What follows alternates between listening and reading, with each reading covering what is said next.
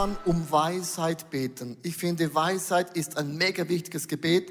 Ich weiß nicht, wie es dir geht, aber ich habe manchmal so Entscheidungen in meinem Leben, wo ich mir wünsche, Gott würde vom Himmel mir einen Brief schicken und es wäre alles klar. Und ich finde manchmal, wie Gott, wieso machst du das so kompliziert? Wieso kannst du nicht einen Engel schicken und mir erklärt das alles, was mein nächster Schritt ist? Weisheit bedeutet, du brauchst Weisheit für deine Partnerwahl, äh, wie viele Kinder du äh, äh, machen könntest, äh, wo du wohnen könntest, wo du wohnen solltest, was für einen Beruf. Wir haben so viele Themen, wo es so wichtig ist, was ist Weisheit und was ist der Wille von diesem Gott im Himmel. Es gibt eine göttliche Weisheit, ist nicht gleich die menschliche Weisheit. Ich möchte euch ganz kurz die menschliche Weisheit erklären anhand, anhand von ein paar Beispielen. Wer nicht Auto fährt, dem kann nie das Benzin ausgehen. Menschliche Weisheit. Wer bis zum Hals in der Scheiße steckt, sollte nicht den Kopf hängen lassen. Esoterik ist, wenn man in sich geht, aber niemand ist da. Ein Hahn sitzt auf der Dachspitze und legt ein Ei. Auf welcher Seite fällt es herunter? Auf keiner. Ein Hahn kann keine Eier legen. Warum sollte man im Flugzeug möglichst vorne sitzen? Warum im Flugzeug ganz vorne? Logisch. Wenn es abstürzt, kommt der Wagen mit Bier noch einmal an dir vorbei. Merkst du, das ist menschliche Weisheit, alles völlig logisch, aber die göttliche Weisheit ist was ganz anderes. Der Geist Gottes gibt dir Ideen, wie Gott gewisse Dinge sieht. Ich habe äh, vor vielen Jahren haben wir ja uns überlegt, wo könnten wir ein Gebäude bauen. Nicht, nicht, nicht wir haben das Gebäude gebaut, aber wir waren am Anfang bei diesen Plänen von der Samsung Hall waren wir dabei, ich war dabei. Ein Meeting pro Monat. Und wir haben uns zwei Jahre getroffen und haben gebetet und gefasst und gesagt, Gott, wo gibt es ein Land in der Stadt Zürich? Und nach zwei Jahren ging ich auf die Toilette und da war eine Karte da von Zürich. Dann habe ich diese Karte genommen und habe gesagt, Gott, jetzt heitere Fahnen einmal. Seit zwei Jahren haben wir ein Meeting und wir beten und wir fasten und wir haben keine Ahnung, wo wir ein Gebäude bauen können für deine Ehre. Ist es so schwierig, Gott mit dem Finger da drauf zu zeigen? Kennst du so Momente? Wo deine Schweizer Emotionen so richtig krass nach vorne kommen, wie ein Latino. Ich war richtig angry. Angry Birds, Angry Leo. Ich habe gesagt, Gott, du, du verarscht uns. So habe ich mich gefühlt, würde ich ja nie so sagen. Und ich ging auf die Toilette und gesagt, Gott, seit zwei Jahren geht es nicht um ICF, nicht um so, es geht um deine Church, um deine Flagge, um deinen Namen. Gott, wir sitzen da und wir haben keine Ahnung, wo sollen wir ein Land kaufen, mieten, was auch immer. Und du weißt ja anyhow schon, wo. Und ich ging auf die Toilette und Gott gesagt, gell, das hättest du gerne. Ich sagte, ja, logisch, wer nicht? Hat Gott gesagt, so goes it not. Der Glaube ist kein Takeaway, wo man hinkommt, nimmt und geht wieder. Der Glaube ist, wo man hinsitzt und es ist ein Dialog und kein Monolog. Wenn ich euch Menschen immer alles zeigen würde, ich wäre ein Takeaway Gott. Das hättet ihr gerne, wäre mega einfach. Aber dann ist der ganze Glauben eben verloren. Und ich habe da lernen müssen, dass Gott uns manchmal in Spannungen drin lässt die nicht automatisch weggehen. Und dennoch hat Gott uns Weisheit gegeben durch den Heiligen Geist. Wir tappen nie im Dunkeln, nie alleine. Und ich finde es ein cooles Beispiel. Und heute steht die Halle an der Hoffnungsstraße. Ja, logisch, das ist ein No-Brainer. Da baut man auch eine, eine Kirche an der Hoffnungsstraße. Mit anderen Worten, wir alle haben diese Kartenmomente, wo wir Gott wie nicht richtig verstehen. Ich möchte mitnehmen in einen Mann in der Bibel. Gott begegnet ihm in der Nacht Salomo und sagt zum Salomo, du hast einen Wunsch offen. Bitte mich, was ich dir geben soll. Stell dir vor, wenn Gott dir die Frage stellt, bitte mich für eine Sache und ich gebe sie dir. Also ein Freund hat zu mir gesagt, wenn Gott mich das bitten würde, würde ich ihn bitten, gib mir tausend Wünsche. Ein Wunsch, tausend Wünsche. Also was würdest du bitten? Ist ein Auto, ein Kind, eine Gesundheit, ein Durchbruch, Bekehrungen. Was würdest du bitten?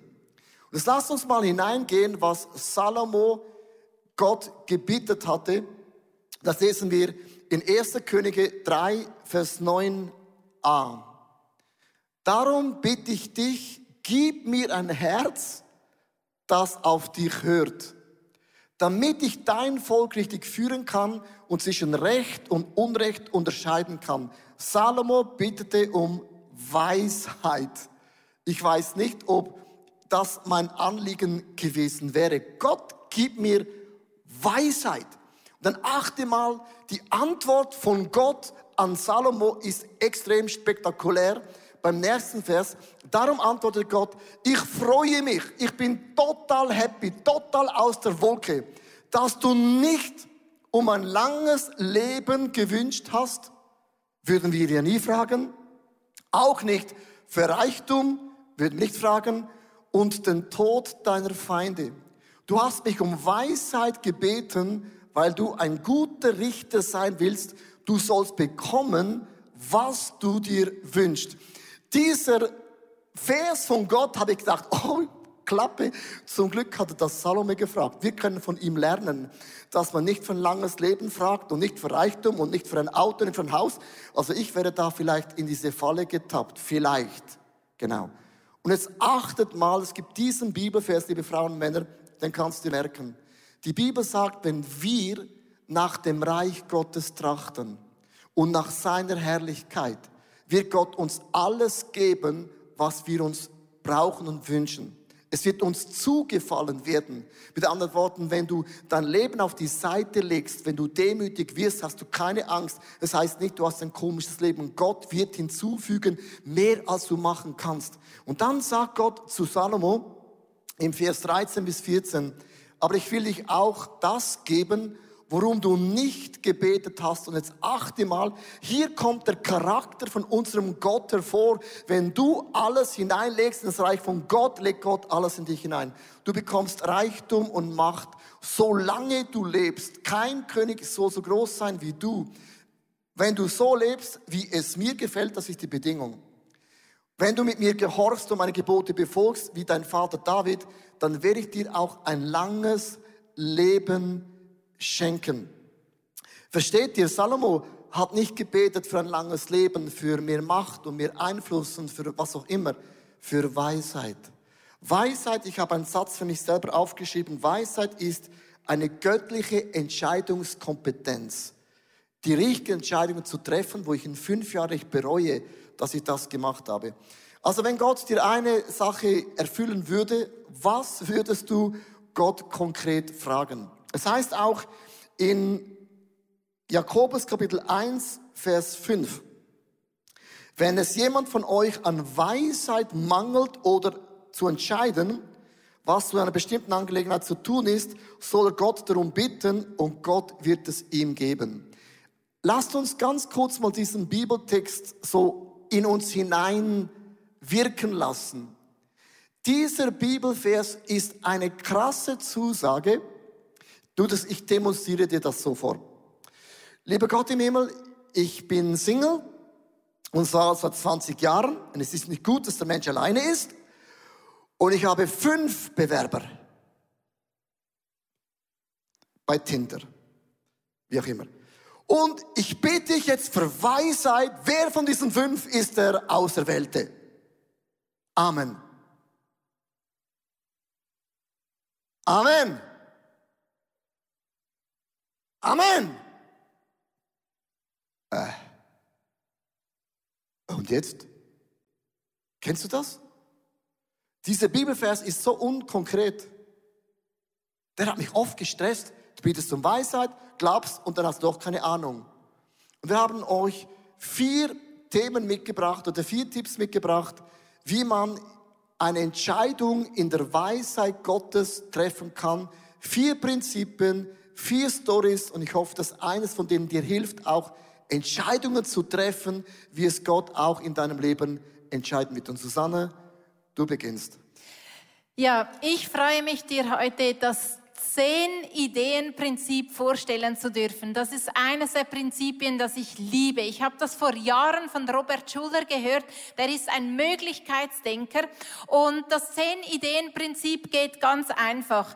Du schreibst eine Liste von eins bis zehn und das ist ja am Anfang noch leer. Erstens, zweitens, drittens, viertens, fünftens und da geht's weiter, sechstens und du merkst, es ist schon recht lange, siebtens, achtens, neuntens, zehntens und du stehst anfangs vor einem leeren Blatt und hast keine Ahnung, wie du zehn Ideen aufschreiben solltest. Und ähm, zum Beispiel hat Stefan und ich eine ähm, nicht Auseinandersetzung, eine Konversation, wollte ich sagen. Er hat mir gesagt, Mami, also weißt du was, ich fahre jeden Tag ins ISF und ich packe jeden Tag Bücher ein und ähm, ich habe keine Ahnung, wie ich das zum Beispiel Volunteers, also weiteren Volunteers übergeben könnte, weil es wird niemand geben, der jeden Tag ins ISF fährt für eine halbe Stunde und diese Arbeit macht. Genau, das ist so eine Frage zum Beispiel, wo man Weisheit braucht. Wie könnte ich das tun? So schnell sagen wir, ich kann nicht. Und von John Maxwell habe ich gelernt, man soll nicht, fragen, nicht sagen, ich kann nicht, sondern wie kann ich? Und das Zehn-Ideen-Prinzip hilft dabei. Habe ich zu Stefan gesagt, hey Stefan, lass uns ein Blatt Papier nehmen, leer, 1 bis 10 nummerieren und dann ähm, bringst du fünf Ideen und ich bringe fünf Ideen, wie du diesen Job gestalten könntest, dass du es eben an andere Volunteers weitergeben könntest. Weißt du? Und das erste fällt einem vielleicht einfach, genau, er macht es einfach selber. Das ist die, das ist die erste Idee. Die zweite Idee wird schon ein bisschen schwieriger. Die dritte Idee kommt einem vielleicht auch noch naheliegend in den Sinn. Und dann ähm, werden die Ideen einfach unmöglich, weil du denkst, ah, das geht ja ja sowieso nicht, spielt keine Rolle. Schreib es einfach auf, weil genauso hinter diese vier, fünf, sechs, sieben wenn du da bist, dann hast du definitiv nichts mehr, aber du hast dich schon so irgendwie dran gewöhnt, dass du doofe Ideen nimmst, die sowieso nichts werden. Und dahinter kommen meistens die Ideen, die du dann umsetzen kannst. Ich habe das Prinzip selber angewandt bei ähm, meiner Entscheidung für die Ladies Lounge, das war letztes Jahr, noch vor Corona, habe ich einfach gemerkt, dass die Satelliten ressourcenmäßig nicht mehr immer alle dabei sein können. Und dann habe ich gedacht, gut, zehn Ideenprinzip, das wende ich jetzt an. Was gibt es denn für Möglichkeiten? Und es ist wirklich klassisch zu sehen, die ersten drei fallen einfach, die nächsten drei sind etwas tricky, weil sie sind einfach nur doof und du denkst, es wird sowieso nie was. Und dahinter kommt eins und glaubst mir oder nicht, online war eine der zehn Ideen, die ich aufgeschrieben habe. Wow, danke Susanne.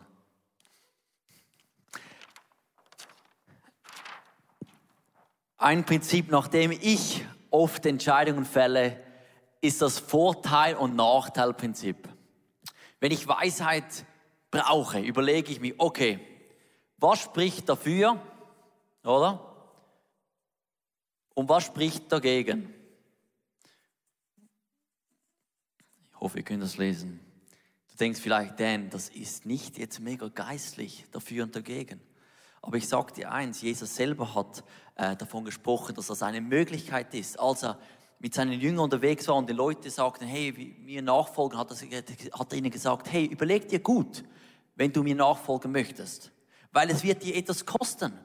Und dann braucht er das Bild von jemandem, der einen Turm baut.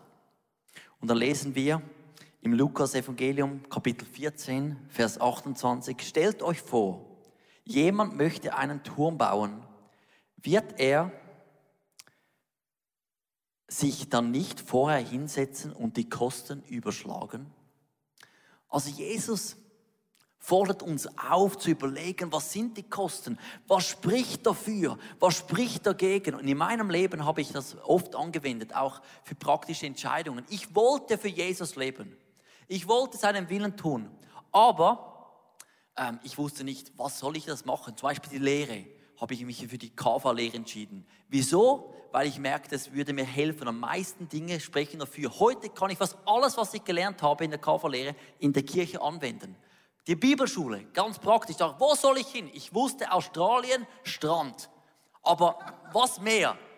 Viele andere Studenten sagten, ja, ich habe Gott gehört, Träume, Visionen, Eindrücke. Und dann sage ich, ja, ich habe einfach geschaut, welche Webseite ist am schönsten, wo schreiben Sie mir am schnellsten zurück und wo ist die News am aktuellsten, weil das ist für mich, hey, da sind motivierte, begabte Leute dahinter. Da spricht etwas dafür. Dort habe ich meine Frau kennengelernt.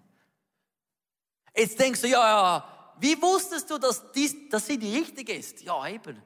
Weisheit war schwierig. Ich habe gejammert bei meiner Mutter, sagte, Mami, in diesem Gefühlswirrwarr von verliebt sein, wie kann ich da Gottes Stimme hören? Ich wusste, ich darf entscheiden, weil es gibt nicht nur eine Person für mich. Und so habe ich mich überlegt, ich, klar, wenn du verliebt bist, dafür sprechen ganz viele, aber äh, sie ist Australierin und äh, ich, wusste, dass, hey, das wird mich etwas kosten. Und ich habe mir gut überlegt, hey, möchte ich das wirklich? Heute elf Jahre verheiratet, glücklich, bin ich so dankbar. Gott hat mich wunderbar geleitet, auch durch dieses Vorteile- und Nachteile-Prinzip, weil ich seinen Wille machen wollte. Danke, Dan. Ein weiteres Prinzip ist das Prinzip Freunde um Rat fragen. Ich bin seit über 13 Jahren im ICF und Staff, bin verantwortlich für die Big Events. Ich liebe meinen Job. Ich bin dankbar für mein Umfeld, für meine Freunde, für die Schweiz. Doch anfangs 2020 habe ich gespürt, Gott möchte etwas Neues tun in meinem Leben. Ich habe begonnen, mit meinen Freunden über das auszutauschen, was in mir abging.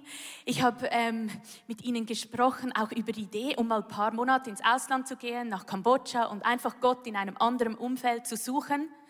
Je mehr ich mir Gedanken machte und je mehr ich darüber sprach, habe ich gespürt, ich muss loslassen. Aber was heißt loslassen? In einer Zeit von Corona den Job künden, nach Kambodscha gehen? Nein, das geht doch nicht. Aber diese Gedanken ließen mich nicht mehr los. Und ich habe mich entschieden, meinen Vater und meine Schwester in das in, zu involvieren und sie zu fragen, was sie denken. Und für mich war eigentlich klar, die sagen, du, Anina, nein, das ist also gar keine gute Idee. Bleib hier. Aber zu meinem Erstaunen hat mein Vater gesagt, wenn nicht jetzt, wann dann? Und auch meine Schwester hat gesagt, das klingt spannend, mach doch das.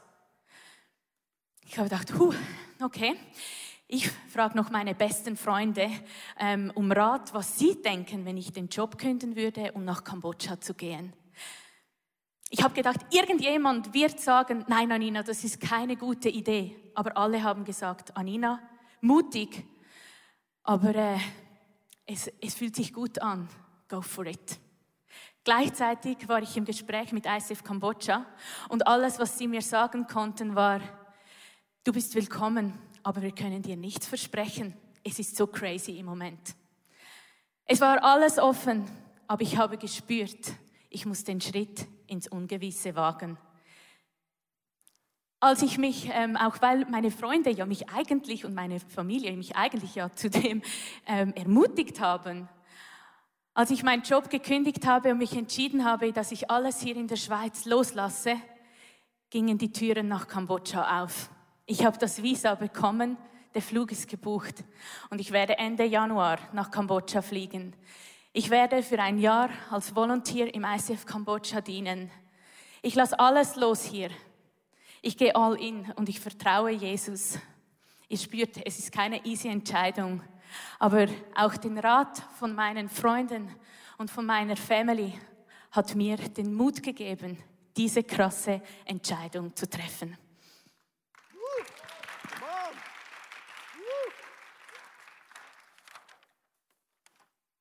Wow, das sind so ganz, ganz einfache Prinzipien, wie man die Weisheit von Gott erkennen kann, um ganz göttliche Entscheidungen zu treffen.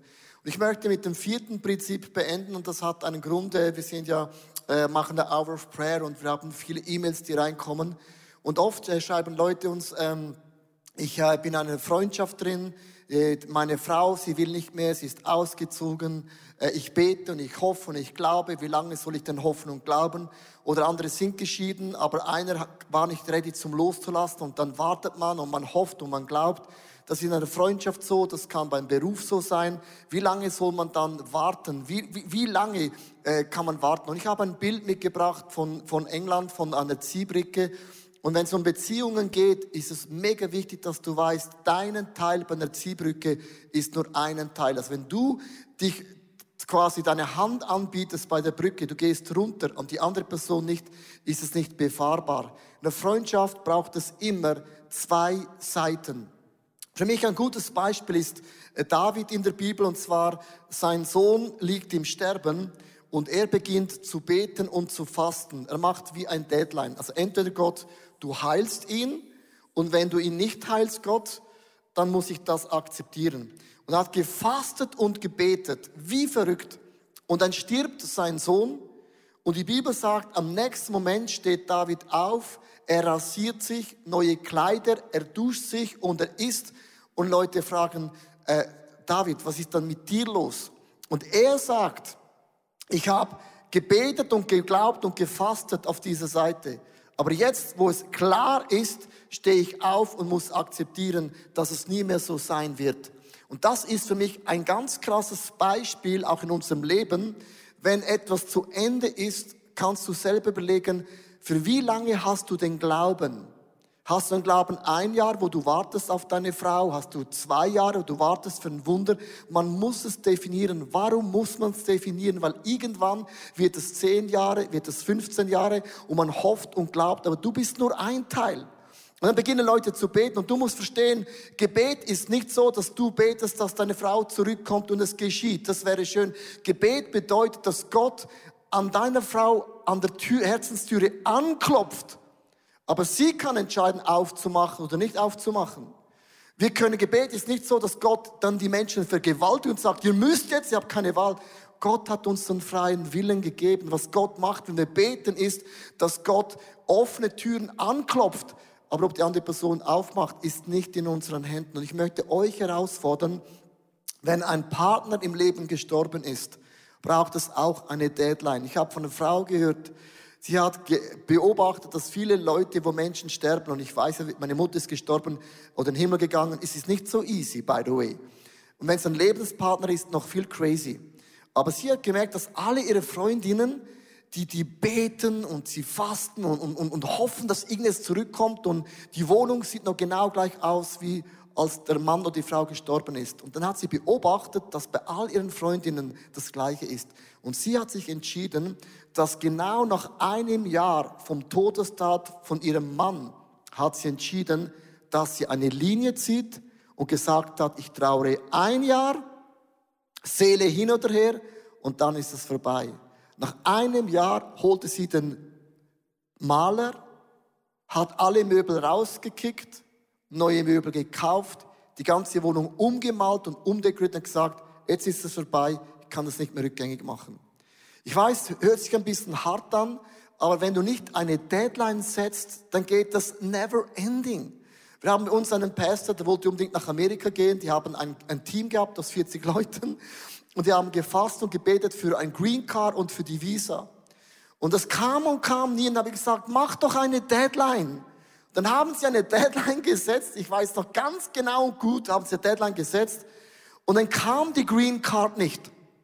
Dann haben sie Amerika verabschiedet und gingen nach Deutschland. Eine Woche nach der Entscheidung bekamen sie das Visum für Amerika. Und er sagte, und jetzt? Habe ich gesagt, du hast eine Linie gezogen. Gott kommt nicht zu spät, sondern wenn es zu spät kommt, kann es sein, dass in ein paar Jahren ihr vielleicht nach Amerika geht. Und das ist für mich so, die Deadline ist auch etwas, wo du, wo du selber mit deinem Glauben diese Linie setzt. Ich möchte nochmals diese vier Prinzipien euch gegenüberstellen. Und äh, einfach, dass du für dich überlegst, welches von diesen vier Prinzipien helfen dir, zum göttliche Entscheidungen zu treffen, gell? Es ist nicht so, dass Gott uns die Entscheidungen abnimmt, sondern gibt uns Weisheit, die optimalsten Entscheidungen in unserem Leben treffen zu können, damit du eines Tages zurückschaust und nicht sagen musst, oh, hätte ich auf Gott gehört, hätte ich es anders entschieden, weil bereuen später finde ich ehrlich gesagt nicht sexy, ist total unnötig. Und ich kann euch sagen, ich habe auch wo wir dieses Gebäude mitgebaut haben und auch andere Dinge, habe ich einen Berater in meinem Leben, der ist schon seit Anfang mein Berater. Und alle großen Entscheidungen habe ich ihn immer gefragt, weil ich bin ja nicht so blöd und mache Fehler, die mich dann später fast in das Gefängnis bringt. Es lohnt sich einfach im Leben, eine Deadline zu setzen. Du hast Freunde, zehn Prinzipien, Vor- und Nachteile. Ich möchte enden und zwar mit einem Bibelvers. Vielen Dank. Und dieser Bibelvers finde ich so zentral. Und er steht in Philippe 2, Vers 13 in der Luther-Übersetzung. Denn Gott ist es, der in euch wirkt beides. Das Wollen und auch das Vollbringen nach seinem Wohlgefallen. Mich ermutigt das, wenn ich eine Entscheidung getroffen habe mit Weisheit, muss man das auch noch durchziehen.